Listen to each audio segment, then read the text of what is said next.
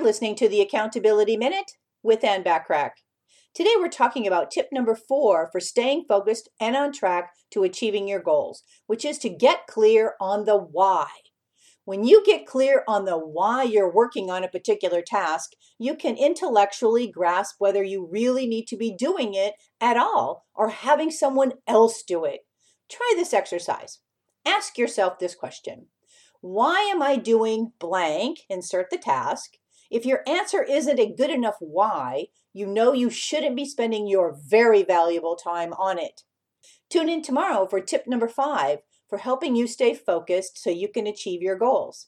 In the meantime, remember to take advantage of all the complimentary business tips and resources by joining my free silver membership at accountabilitycoach.com. Thanks for listening.